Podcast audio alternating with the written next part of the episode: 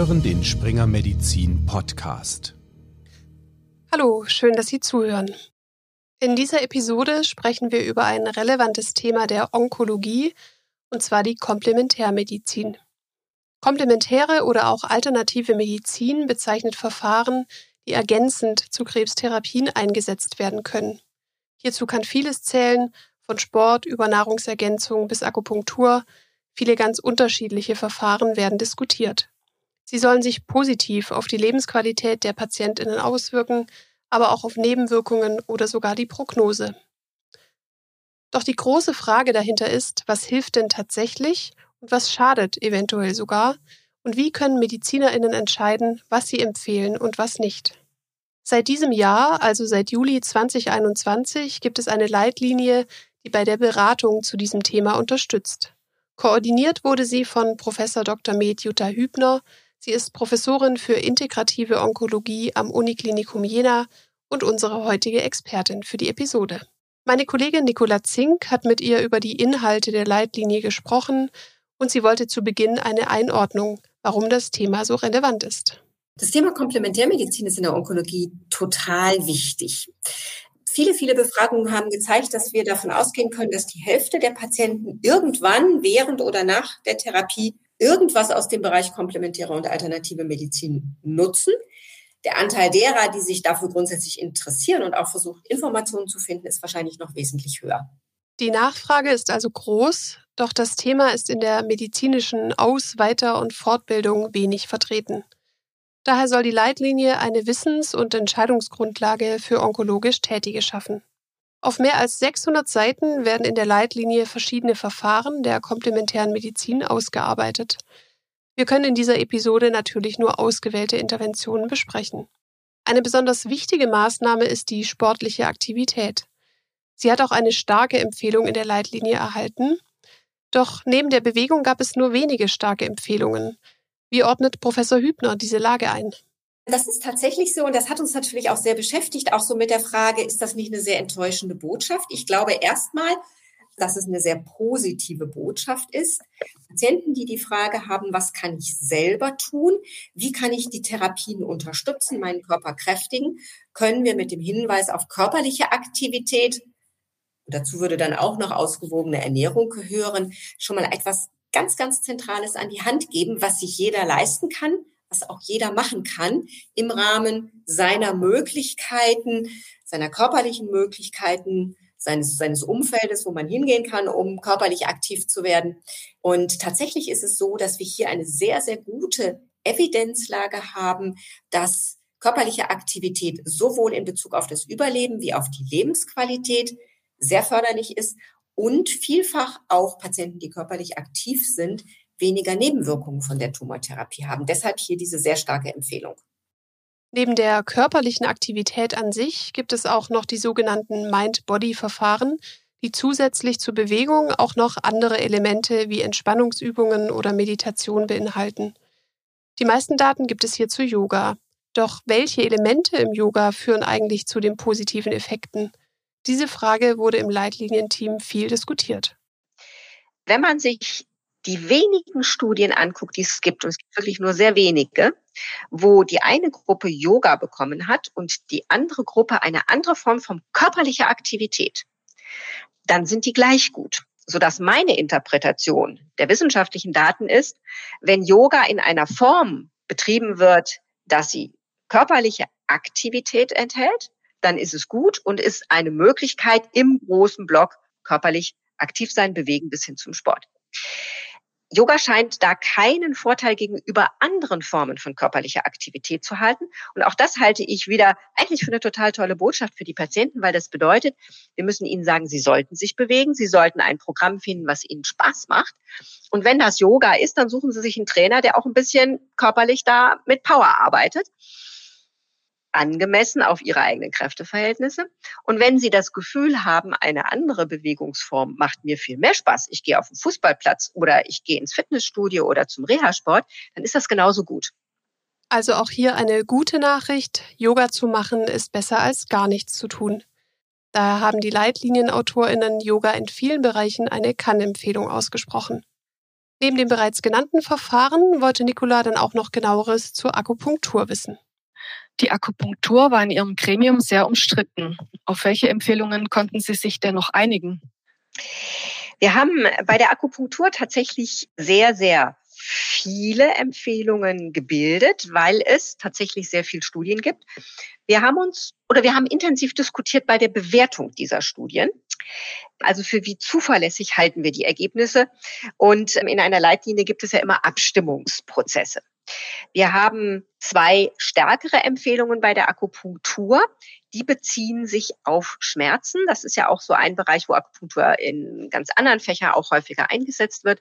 Und zwar einmal sehr breit Tumorschmerzen, eine sollte Empfehlung und spezifischer Gelenkschmerzen, die unsere Patienten unter einer antihormonellen Therapie bei Brustkrebs mit sogenannten Aromatase-Inhibitoren haben. Bei ganz, ganz vielen anderen Symptomen gibt es eine kann erwogen oder kann besprochen oder empfohlen werden, Formulierung in der Leitlinie, was letztendlich für den Leser schon ein starker Hinweis darauf ist, dass hier die, die Evidenzlage, die wissenschaftliche Datenlage nicht so deutlich ist. Ein von vielen PatientInnen häufig eingesetztes Mittel sind Nahrungsergänzungsmittel wie Vitamine oder auch Spurenelemente wie Selen und Zink. Diese werden beispielsweise zur Behandlung der oralen Mukositis eingesetzt, wenn die Mundschleimhaut zum Beispiel aufgrund einer Bestrahlung entzündet ist. Die Empfehlungen der Leitlinie dazu hat Professor Hübner zusammengefasst. Dabei fiel es den Leitlinienautorinnen teilweise schwer, die Daten zu bewerten und einen Konsens zu finden. Also äh, gerade in diesem Bereich der sogenannten Nahrungsergänzungsmittel haben wir mehr oder minder fast immer sagen müssen, die Evidenzlage ist sehr, sehr schwach. Das heißt, hier haben wir kaum positive Empfehlungen. Wir haben einmal eine Kann-Empfehlung zu Selen, wenn eine Beckenbestrahlung durchgeführt wird bei den Frauen mit einer gynäkologischen Tumorerkrankung und zur oralen Mukositis bei Patienten mit Bestrahlung im Bereich von Kopf-Hals-Tumoren. Bei beiden ist aber ganz wichtig dazu zu sagen, nicht einfach blind, sondern nur für Patienten mit einem Selendefizit, also unter einer Spiegelkontrolle, weil wir aus vielen Studien auch Hinweise und aus manchen auch richtig gute Daten haben, dass ein zu hoher Selenspiegel für die Patienten überhaupt nicht gut ist. Das gilt praktisch auch für alle Vitamine, nicht zu viel und nicht zu wenig. Die meisten unserer Tumorpatienten haben über ihre Ernährung aber einen ausreichenden Vitaminspiegel, so wir nur in ganz besonderen Fällen sowieso über eine Substitution von Vitaminen nachdenken müssen. Der Klassiker ist der Patient nach einer Gastrektomie mit einem B12-Mangel, der braucht das natürlich. Aber gerade was Vitamin A, was Vitamin E oder Folsäure angeht, ist die Ernährung eigentlich in Deutschland so gut, dass wir hier gar keine Mangelzustände haben. Und was man dann sieht, ein zusätzliches irgendwie draufgeben, bringt nichts. Deshalb haben wir hier praktisch immer nur eine sollte nicht gemacht werden Empfehlung.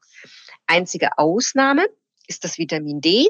Hier haben ja doch relativ viel Deutsche nach Daten des Robert Koch Instituts einen Vitamin D-Mangel und natürlich auch ein Teil unserer Patienten. Und das ist nicht nur im Hinblick auf die Osteoporose eine Gefahr, sondern es gibt eine ganze Menge epidemiologische Daten, die dafür sprechen, dass ein zu niedriger Vitamin D-Spiegel einmal die Tumorinzidenz erhöht, auf der anderen Seite aber auch dazu führen kann, dass die Prognose schlechter ist. Und jetzt hatten wir in der Leitlinie ein methodisches Problem. Es gibt praktisch keine prospektive, geplante und randomisierte Studie zum Thema Vitamin D bei Tumorpatienten. Das heißt, wir haben auf dem Evidenzlevel, wo wir suchen für eine Leitlinie, keine Hinweise oder keine Datenlage, die uns zu einer Empfehlung wirklich weiterhilft. Auf der anderen Seite muss man sagen, die epidemiologischen Daten, die sind so intensiv, so klar, dass man eigentlich solch eine randomisierte Studie schon gar nicht mehr ethisch verantworten kann. Das war ein Dilemma, das wir damit gelöst haben, dass wir hier eine klare Empfehlung für eine Spiegelkontrolle bei Tumorpatienten ausgesprochen haben. Und ich glaube, das ist ganz wichtig, denn wenn wir einen Mangel haben, dann haben wir alleine aufgrund der Datenlage zur Osteoporose auch eine klare Indikation zur Substitution. Eine Therapie, bei der sich sehr deutlich zeigt, wie wichtig eine Aufklärung der Patientinnen und ein aktiver Austausch ist, ist die Phytotherapie. Also tatsächlich bei der Phytotherapie ist eines ganz wichtig, dass wir nicht glauben, das ist grünes Zeug, das nützt dem Patienten vielleicht nichts, es schadet aber auch nichts. Es gibt sehr wirksame Heilpflanzen und immer wenn etwas im Körper wirken kann, so erkläre ich es auch Patienten, kann es natürlich auch Neben- und Wechselwirkungen machen und das sind die beiden Schadenspotenziale, die wir haben. Im Prinzip müssen wir bei jeder Heilpflanze, wenn wir sie einsetzen, damit rechnen, dass sie beim einen oder anderen Patienten auch mal zu Nebenwirkungen führen kann. Das können Schäden an Leber oder Niere sein. Das kann eine allergische Reaktion sein. Also da müssen wir einfach wachsam sein. Das heißt nicht, dass man sie deshalb nicht einsetzen sollte, sondern das heißt, dass vor allen Dingen der Onkologe Bescheid wissen sollte, wenn seine Patienten etwas zusätzlich nehmen. Und dass wir auf jeden Fall auch darauf achten sollten, dass unsere Patienten nur die zusätzlichen Heilpflanzen einnehmen, für die wir auch einen Nutzen haben, damit wir ein positives Nutzen-Risiko-Verhältnis bekommen. Zweiter Punkt, ganz entscheidend, und auch deshalb muss der Onkologe wissen, was der Patient macht. Wechselwirkungen. Wechselwirkungen können dazu führen, dass die Wirksamkeit der Tumortherapie deutlich vermindert wird oder umgekehrt die Wirksamkeit sogar verstärkt wird, aber damit auch natürlich Nebenwirkungen ansteigen können. Und auch das sollte vor Beginn einer Einnahme gecheckt werden. Das heißt, Aufforderung an den Patienten, bitte melden und sich fragen. Aufforderung an den ärztlichen Kollegen, bitte offen zuhören und Patienten entsprechend beraten. Da kann es auch sehr hilfreich sein, dass man mit dem Apotheker, mit dem man zusammenarbeitet, ob es die Klinik oder die Praxis ist, eine vielleicht Kooperation eingeht und sagt, kann ich diese Patienten, die solch eine Wechselwirkungscheck brauchen, zu Ihnen schicken und Sie machen das für uns, dann sind alle Beteiligten auf der sicheren Seite. Gerade bei der Diskussion um die Phytotherapie zeigt sich, dass auch die möglichen Risiken der komplementären Therapien bei der Bewertung der Daten und den entsprechenden Empfehlungen bedacht werden müssen. Yoga oder Akupunktur weisen ein geringes Schadensrisiko auf. Sie erhalten deswegen auch bei geringer Evidenz eher eine Kannempfehlung als zum Beispiel die Phytotherapie, bei der Neben- und Wechselwirkungen auftreten können. Um das Risiko und Schadenspotenzial von komplementären Interventionen drehte sich auch Nikolas nächste Frage. Vor welchen Verfahren sollte gewarnt werden? Wir haben in der Leitlinie tatsächlich einmal vor diesen zusätzlichen Vitamingaben sehr deutlich gewarnt, vor allen Dingen, wenn es um Antioxidantien gibt, weil wir hier Daten haben, dass die Wirksamkeit von Chemo- und Strahlentherapie abgeschwächt werden kann. Zweiter Punkt, wir haben uns auch sehr eindeutig zum sogenannten Vitamin B17 oder Amygdalin geäußert mit einem soll nicht. Das ist eine Substanz, die im Körper im Prinzip Blausäure freisetzt, also eine hochgiftige Substanz und die überhaupt gar keinen Nutzen für Patienten hat. Und das Dritte, wo wir auch sehr deutlich gewesen sind, das ist äh, die sogenannte ketogene oder stark kohlenhydratarme Ernährung. Hier sehen wir keinen Vorteil, also wiederum keinen Nutzen. Ausnahme ist, dass manche Patienten damit oder praktisch alle Gewicht abnehmen und manche stark abnehmen. Und das ist genau aber eigentlich kein Nutzen, sondern der Schaden, nämlich dass wir in eine Mangelernährung mit unseren Patienten hereingeraten. Also ein auch hier klares sollte nicht. Die Möglichkeiten der Komplementärmedizin sind vielfältig. Doch nicht jedes Verfahren ist im Einzelfall wirklich hilfreich. Deshalb sollte über das Ob und Wie von ergänzenden Interventionen ausführlich mit den Krebspatientinnen gesprochen werden. Auf was sollte bei der Aufklärung der Patientinnen und Patienten insgesamt geachtet werden? Also Patienten, wenn sie mit dieser Frage kommen, was kann ich noch tun oder ich habe dieses oder jenes gefunden, das ist ja immer so das gefürchtete zehn Seiten Ausdruck aus dem Internet, dann ist es, glaube ich, erstmal wichtig zu signalisieren, wir halten dieses Thema für wichtig. Und wir differenzieren zwischen gut gemachter, wissenschaftlich fundierter Komplementärmedizin, wie sie die Leitlinie aufzeigt, und allem anderen bis hin zur Alternativmedizin und Charlatanerie. Und wir möchten unsere Patienten unterstützen, dass sie gut gemachte Komplementärmedizin bekommen. Die beiden Basics, Ernährung und Bewegung, hatte ich schon erwähnt. Und dann kommt es ja darauf an, was möchte der Patient damit eigentlich erreichen. Es gibt ja sehr unterschiedliche Ziele. Lebensqualität verbessern, körpereigene Kräfte stärken, aber manchmal auch eine gezielte Nebenwirkung, die sie verbessern möchten. Und dann, wenn es so einen gezielten Auftrag an die Komplementärmedizin gibt, dann muss ich natürlich ein bisschen heraussuchen, was von allen komplementärmedizinischen Methoden kann helfen. In der Leitlinie im Anhang gibt es zwei sehr schöne Tabellen. Einmal Substanz zu, was ist die Empfehlung? Und eines andersrum sortiert nämlich, was für Probleme haben manche Patienten von Fatigue zu Übelkeit und Erbrechen und all diesen Sachen. Und dann kann man gucken, wo hat die Leitlinie denn eine positive Empfehlung und kann sich eigentlich in dieser kleinen kurzen Tabelle ziemlich schnell entlang arbeiten und das Richtige heraussuchen, was man dem Patienten empfehlen kann.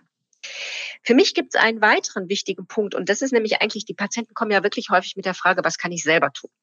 Und mir geht es nicht darum, den Patienten wieder mit Tabletten oder gar noch schlimmer Infusionen oder Gerätetechniken quasi wieder medizinisch zu behandeln, sondern mir geht es darum, dass wir Patienten durch eine Beratung einfache Tipps und Sachen an die Hand geben, die er zusätzlich zur guten suppativen Therapie ausprobieren kann, ob sie ihm wirklich gut tun. Und für manche Probleme haben wir ja drei, vier verschiedene Möglichkeiten. Fatigue, körperliche Aktivität, ausgewogene Ernährung, eine Kann-Empfehlung für Ginseng. Es gibt Hinweise, dass auch ein schöner Kaffee mal hilfreich sein könnte. Und dann können Patienten für sich selber ausprobieren, was passt auch zu mir? Was ist denn mein Weg mit komplementärer Medizin? Und die richtig fitten Patienten, die sagen, heute schönes Wetter, da gehe ich doch mal einen kräftigen Spaziergang machen. Oder heute ist es eher uselig da draußen, da mache ich mir einen schönen Cappuccino. Wahrscheinlich haben Sie jetzt schon einen Teil der nächsten Frage beantwortet. Raten Sie selbst Ihren Patienten zur Komplementärmedizin? Ich lasse es meinen Patienten frei. Ich würde niemandem sagen, wenn er da so einfach gut durch die Onkologie durchkommt, du musst jetzt Komplementärmedizin machen. Das muss man nicht machen. Das ist ja nur komplementär ergänzend. Aber wenn Patienten die Frage haben, dann gehe ich tatsächlich die Zielrichtung mit ihnen durch und ich gehe genau das in der Beratung durch, was ich gerade so skizziert habe. Gibt es ein konkretes Anliegen, dann versuchen wir eine Lösung zu finden. Ich gucke aber auch immer, ist die schulmedizinische Supportivtherapie gut gelaufen? Ist die Ernährungsberatung gelaufen? Hat der eine Reha-Sportverordnung? Und wenn wir das alles haben und dann haben wir immer noch kleine Lücken, dann schauen wir, was wir gegen Übelkeit und Erbrechen machen und ähnliches. Dann gucke ich aber auch noch mal, dass ich dem Patienten wirklich den Mut mache, es auszuprobieren, zu schauen, was ihm wirklich gut tut und sich dann selber zu entscheiden und diese ja, Neuhochdeutsch heißt es Patient Empowerment. Also sozusagen wirklich selber auch wieder Entscheidungen zu treffen und auch wieder dieses Selbstbewusstsein zu bekommen. Ich kann auch entscheiden und ich kann wieder auf meinen Körper vertrauen, der sagt, was gut ist und was nicht so gut ist für mich. Mit der neuen Leitlinie wurde also ein Nachschlagewerk geschaffen, das es leichter macht, sich in dem Chaos der komplementären Möglichkeiten zurechtzufinden und das individuelle Optimum aufzuspüren. Und damit sind wir auch fast am Ende, bis auf. Welche zentrale Botschaft haben Sie für die Patienten? Zentrale Botschaft ist für mich, alles zu tun, was das eigene Leben schöner, besser, glücklicher oder wie auch immer macht, auch mit der Diagnose und nicht alle Lebenszeit nur mit der Diagnose Krebs und der Recherche zu verbringen, sondern möglichst viel, sobald die Kraft dazu da ist, Zeit zu genießen und schöne andere Sachen zu machen. Und zum Schluss Ihre zentrale Botschaft für die onkologisch tätigen Kolleginnen und Kollegen? Da würde ich das Ganze spiegeln wollen. Liebe Leute, gestaltet doch mal das Leben der Patienten nicht nur als onkologischer Patient, sondern gebt ihnen möglichst viel Freiheiten, macht ihnen Mut, sorgt dafür, dass wir mit guter Tumortherapie ihnen den Rücken frei halten, dass sie die Tage genießen können. Und mit dieser schönen und positiven Botschaft sind wir am Ende der Folge. Danke Nicola und Professor Hübner. Zwei Übersichtsarbeiten zur Leitlinie aus der Zeitschrift Der Onkologe des Springer Medizin Verlags und auch die Leitlinie selbst verlinken wir in den Folgenbeschreibungen zum Podcast. Um die Beiträge auf springermedizin.de lesen zu können, müssen Sie sich registrieren und nachweisen, dass Sie im medizinischen Umfeld tätig sind. Und noch ein allgemeiner Hinweis. Nach der Sommerpause sind wir aktuell in einen zweiwöchigen Rhythmus übergegangen. Sie können sich also alle zwei Wochen freitags auf eine neue Folge freuen. Bis dahin, machen Sie es gut.